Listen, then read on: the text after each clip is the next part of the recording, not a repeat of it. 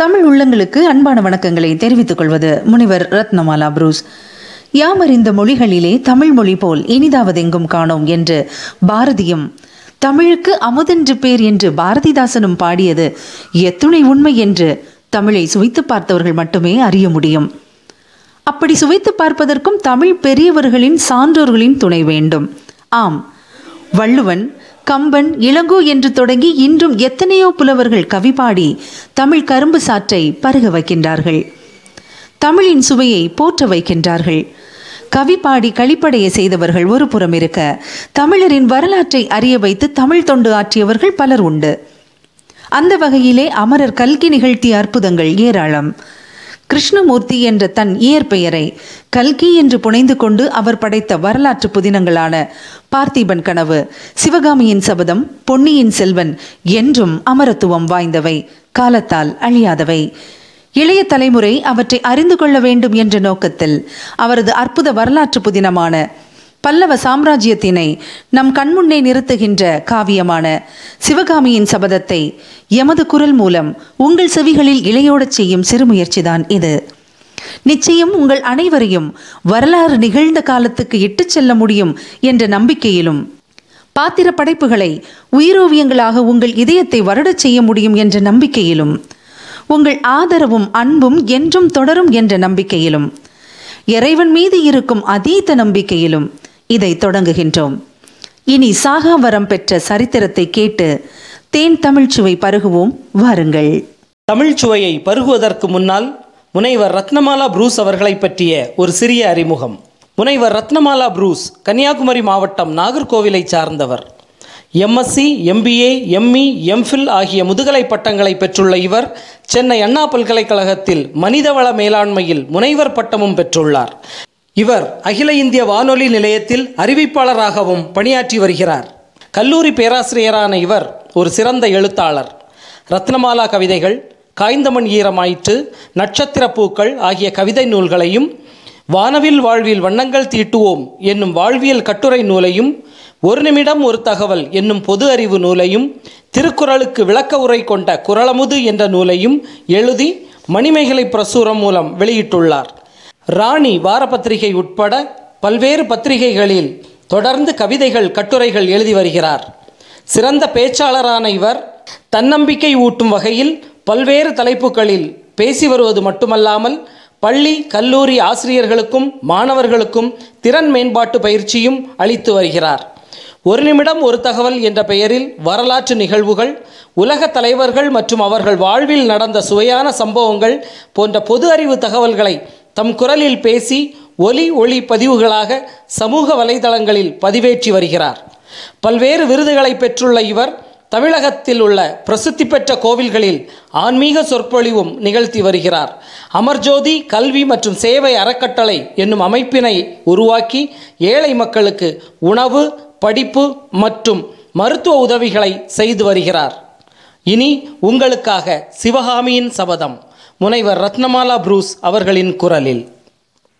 சிவகாமியின் சபதம், பாகம் ஒன்று, அத்தியாயம் பரஞ்சோதி யாத்திரை, பிரயாணிகள். இளவேநீர் காலத்தில் ஒரு நாள் மாலை மகேந்திர தடாகத்தின் கரை வழியாக சென்ற ராஜபாட்டையில் பிரயாணிகள் இருவர் காஞ்சி மாநகரை நோக்கி நடந்து கொண்டிருந்தார்கள். அவர்களில் ஒருவர் ஆறடி உயரத்துக்கு மேல் வளர்ந்திருந்த ஆஜானுபாகு, காவி வஸ்திரம் தரித்த பௌத்த சந்நியாசி. கடுமையான தவவிரத அனுஷ்டானங்களினாலோ வேறு கடினமான காரியங்களில் ஈடுபட்டதனாலோ அந்த புத்த பிக்ஷுவின் தேகமானது வறண்டு கெட்டிப்பட்டு கடினமாயிருந்தது. அவருடைய முகத்தோற்றமானது அன்பையோ பக்தியையோ உண்டாக்குவதாயில்லை, ஒருவித அச்சத்தை ஊட்டுவதாயிருந்தது. இன்னொரு பிரயாணி கட்டமைந்த தேகமும் களைபொருந்திய முகமும் உடைய பதினெட்டு பிராயத்து இளம் பிள்ளை. பிரயாணிகள் இருவரும் வெகு தூரம் வழி நடந்து களைப்புற்றவர்களாக காணப்பட்டார்கள். தலைநகரம் இன்னும் எவ்வளவு தூரம் இருக்கிறது என்று வாலிபன் கேட்டான். அதோ என்று சந்நியாசி சுட்டிக்காட்டிய திக்கில் அடர்ந்த மரங்களுக்கு இடையிடையே மாட மாளிகைகளின் விமானங்கள் காணப்பட்டன. இளம் பிரயாணி சற்று நேரம் அந்த காட்சியை உற்று நோக்கி கொண்டிருந்தான். பின்னர் புத்த பிக்ஷுவை பார்த்து, இங்கிருந்து ஒரு நாளிகை தூரம் இருக்குமா? என்று கேட்டான். அவ்வளவுதான் இருக்கும். அப்படியானால் நான் சற்று உட்கார்ந்து விட்டு வருகிறேன். அவசரமானால் தாங்கள் முன்னால் போகலாம் என்று சொல்லி வாலிபன் கையில் இருந்த மூட்டையையும் தடியையும் பாதை ஓரமாக கீழே வைத்துவிட்டு ஏரியை பார்த்து கொண்டு உட்கார்ந்தான். சந்நியாசியும் அவன் அருகில் மேற்கு திசையை பார்த்து கொண்டு அமர்ந்தார். மேல்வானத்தின் அடிப்புறத்தில் தங்க நிறமான ஞாயிறு திருமாலின் சக்கராயுதத்தை போல் தகதகவென்று சுழன்று கொண்டிருந்தது. அதன் செங்கரணங்களினால் மேல்வானமெல்லாம் செக்கர் படர்ந்து பயங்கரமான போரில் இரத்த வெள்ளம் ஓடிய யுத்த களத்தை போல் காட்சியளித்தது. ஆங்காங்கே காணப்பட்ட சிறு மேக கூட்டங்கள் தீப்பிடித்து எரிவது போல் தோன்றின. சூரியன் அஸ்தமித்துக் கொண்டிருந்த திசையில் மகேந்திர தடாகத்தின் பளிங்கு போல தெளிந்த நீர் உருக்கிய பொன்னை போல் ஒளிர்ந்து கொண்டிருந்தது. ஆனால் மேற்கு திசையில் இருந்து சற்று திரும்பி அந்த விசாலமான ஏரியின் வடகரையை நோக்கினால் முற்றும் மாறான வேறொரு காட்சி காணப்பட்டது. அந்த கரையில் ஏரிக்கு காவலாக நின்ற சிறு கொன்றுகளின் மாலை நேரத்து நெடிய நிழல் ஏரியின் மேல் விஸ்தாரமாக படர்ந்திருந்தபடியால் ஏரி நீர் அங்கே கருநீலம் பெற்று விளங்கிற்று. நிழல் படர்ந்த ஏரிக்கரை ஓரமாக சில இடங்களில் கண்ணை பறிக்கும் வெள்ளை நிறம் திட்டு திட்டாக திகழ்ந்தது. சிறிது கூர்ந்து கவனித்தால் அந்த இடங்களில் வெண்ணாரைகள் ஒற்றைக்காலில் நின்று தவம் புரிகின்றன என்பதை அறிந்து கொள்ளலாம். சில சமயம் திடீரென்று ஒரு வெண்ணாரை கூட்டமானது ஜலக்கரையிலிருந்து கிளம்பி ஆகாசத்தில் மிதக்கத் தொடங்கும். ஆகா, அந்த காட்சியின் அழகு என்னவென்று சொல்லுவது? கீழே கருநிற தண்ணீர் பரப்பு, மேலே கருநீல வானம், பின்னால் கரும்பசுமை நிறக்குன்றுகள், இவற்றின் மத்தியில் அந்த தாவல்யமான நாரை கூட்டம் வானவெளியில் மிதந்து செல்வது போல் நெருக்கமாக பறந்து செல்லும் காட்சி யாருக்குமே மனக்கிளர்ச்சியை உண்டாக்கும். இறைவனுடைய லீலா விபூதிகளில் சிந்தை செலுத்தியவர்களோ மெய்மறந்து பரவசமாகி விடுவார்கள். இவற்றையெல்லாம் சற்று நேரம் மௌனமாக பார்த்து கொண்டிருந்த வாலிபன் தனக்குத்தானே பேசிக்கொள்வது போல், இந்த பிரம்மாண்டமான ஏரியை மகேந்திர தடாகம் என்று சொல்வது பொருத்தமில்லை, மகேந்திர சமுத்திரம் என்றுதான் இதை சொல்ல வேண்டும் என்றான். சந்நியாசி ஏரியை நோக்கிய வண்ணம், இந்த மகேந்திர தடாகத்தில் இப்போது தண்ணீர் குறைந்து போயிருக்கிறது. ஐப்பசி கார்த்திகையில் மழை பெய்து ஏரி நிரம்பி இருக்கும் போது பார்த்தாயானால் பிரமித்து போவாய். அப்போது நிஜ சமுத்திரம் போலவே இருக்கும் என்று சொல்லிக்கொண்டே எழுந்தார். புறப்பட்டு விட்டீர்களா சுவாமி என்றான் வாலிபன். ஆமாம் பரஞ்சோதி, என்னோடு வருவதற்குத்தான் உனக்கு பிடிக்கவில்லை போலிருக்கிறதே என்று சந்நியாசி கூறிவிட்டு நடக்கத் தொடங்கினார். பரஞ்சோதி என்ற அவ்வாலிபனும் மூட்டையையும் தடியையும் எடுத்துக்கொண்டு அவரை தொடர்ந்து நடக்கலானான். சாலையில் போவோர் வருவோர் கூட்டம் அதிகமாயிருந்தது. பிரயாணிகள் ஏறிய வண்டிகளும் நெல்லும் வைக்கோலும் ஏற்றிய வண்டிகளும் சாரி சாரியாய் போய்கொண்டிருந்தன. சாலைக்கு அப்புறத்தில் முதிர்ந்த கதிர்களையுடைய செந்நெல் வயல்கள் பறந்திருந்தன. கதிர்களின் பாரத்தினால் பயிர்கள் தலை சாய்ந்து விழுந்து கிடந்தன. ஆங்காங்கே சில வயல்களில் குடியானவர்கள் அறுவடையான கற்றைகளை கட்டி கொண்டிருந்தார்கள். வயல்களிலிருந்து புது நெல் புது வைக்கோலின் நறுமணம் கம் என்று வந்து கொண்டிருந்தது. சற்று தூரம் போனதும் ஓர் அழகிய கிராமம் தென்பட்டது. அந்த கிராமத்தை தாண்டியதும் புது நெல் மணத்துக்கு பதிலாக மல்லிகை முல்லை மலர்களின் நறுமணம் சூழ்ந்தது. அந்த மனத்தை மூக்கினால் நுகர்வது மட்டுமின்றி தேகம் முழுவதானாலும் ஸ்பரிசித்து அனுபவிக்கலாம் என்று தோன்றியது. ஆகா என்றான் வாலிபன். அவனுக்கு எதிரே கண்ணுக்கெட்டிய தூரம் நந்தவனங்கள், மல்லிகை முல்லை புதர்களின் மீது வானத்து நட்சத்திரங்கள் வந்து படிந்தது போல் குண்டு மல்லிகைகளும் முத்து முல்லைகளும் கலீர் என்று பூத்து சிரித்து கொண்டிருந்தன. இந்த வெண்மலர் பரப்புக்கு இடையிடையே தங்க நிற செவ்வந்தி பூக்களின் காடும் காணப்பட்டது. இவ்வளவு பூவையும் என்னதான் செய்வார்கள் என்று வாலிபன் கேட்டான். இவற்றில் பாதி கோயில் தெய்வங்களுக்கு அர்ப்பணமாகும், மற்ற பாதி காஞ்சி நகரத்து பெண் தெய்வங்களின் கூந்தலை அலங்கரிக்கும். அதோ என்று சட்டென்று நின்றார் சந்நியாசி. சரசரவென்று சாலையின் குறுக்கே ஒரு பாம்பு ஊர்ந்து சென்று நந்தவனத்துக்குள் புகுந்து மறைந்தது.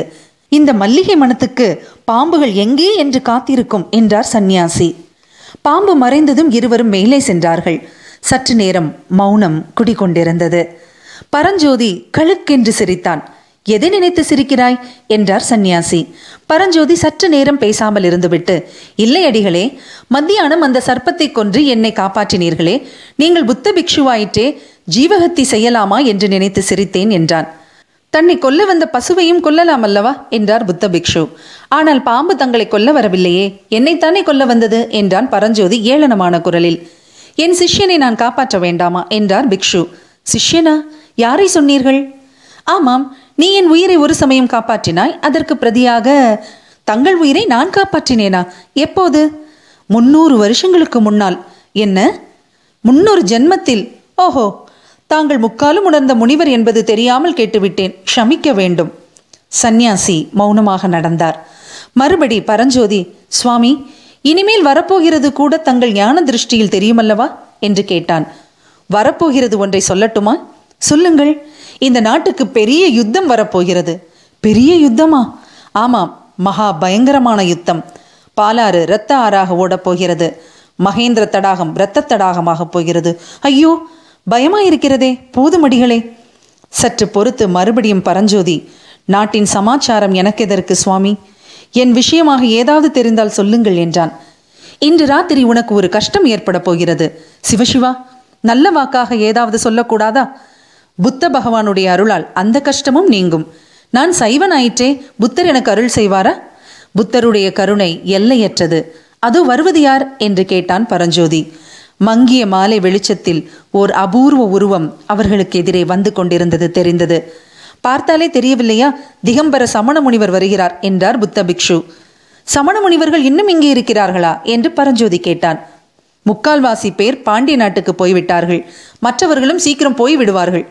சமண முனிவர் அருகில் வந்தார். அவர் புத்த பிக்ஷுவை போல் உயர்ந்து வளர்ந்தவர் அல்ல. கட்டையாயும் குட்டையாயும் இருந்தார். கௌபீனம் ஒன்றுதான் அவருடைய ஆடை. ஒரு கையில் உரி கட்டி தூக்கிய கமண்டலம் வைத்திருந்தார். இன்னொரு கையில் மயில் தொகை விசிறி, கக்கத்தில் சுருட்டிய சிறு பாய். அவர் அருகில் வந்ததும் புத்த பிக்ஷு புத்தம் சரணம் கச்சாமி என்றார். சமண முனிவர் அருகர் தாழ் போற்றி என்றார். இருட்டுகிற சமயத்தில் அடிகள் எங்கே பிரயாணமோ என்று புத்த சந்நியாசி கேட்டார். அதற்கு சமணர், ஆஹா, இந்த ருத்ர பூமியில் எனக்கென்ன வேலை? தொண்டை மண்டலம்தான் சடையன் கூத்தாடும் சுடுகாடாகிவிட்டதே, தெரியாதா? நான் பாண்டிய நாட்டுக்கு போகிறேன் என்றார். இன்றைக்கு முக்கியமாக ஏதாவது விசேஷம் உண்டோ என்று புத்த பிக்ஷு கேட்க, சமண முனிவர், உண்டு, விசேஷம் உண்டு. கோட்டை கதவுகளை அடைக்கப் போகிறார்களாம் என்று சொல்லிக்கொண்டே மேலே விரைந்து சென்றார். ஒரு காலத்தில் இந்த பல்லவ ராஜ்யத்தில் சமணர்கள் வைத்ததே சட்டமாயிருந்தது. அவர்கள் கிழித்த கோடு தாண்டாமல் மகேந்திர சக்கரவர்த்தி நடந்து வந்தார். இப்போது என்று கூறி புத்த பிக்ஷு நிறுத்தினார். இப்போது என்ன என்று பரஞ்சோதி கேட்டான். இப்போது சைவ வைஷ்ணவர்களின் பாடு இந்த நாட்டில் கொண்டாட்டமாயிருக்கிறது. ஓஹோ என்றான் பரஞ்சோதி. பிறகு ஏதோ கோட்டை கதவு சாத்துவதை பற்றி சமண முனிவர் சொன்னாரே, அது என்ன என்று கேட்டான். அதோ பார் என்றார் சந்நியாசி. சாலையில் அந்த சமயத்தில் ஒரு முடுக்கு திரும்பினார்கள். எதிரே காஞ்சி மாநகரின் தெற்கு கோட்டை வாசல் தெரிந்தது. கோட்டை வாசலின் பிரம்மாண்டமான கதவுகள் மூடியிருந்தன. இதுவரை நீங்கள் கேட்டது முனிவர் ரத்னமாலா ப்ரூஸின் தமிழோசை. இது எட்டு திக்கும் எதிரொலிக்கட்டும். மீண்டும் அடுத்த பகுதியில் சந்திப்போம். இணைந்திருங்கள், மகிழ்ந்திருங்கள்.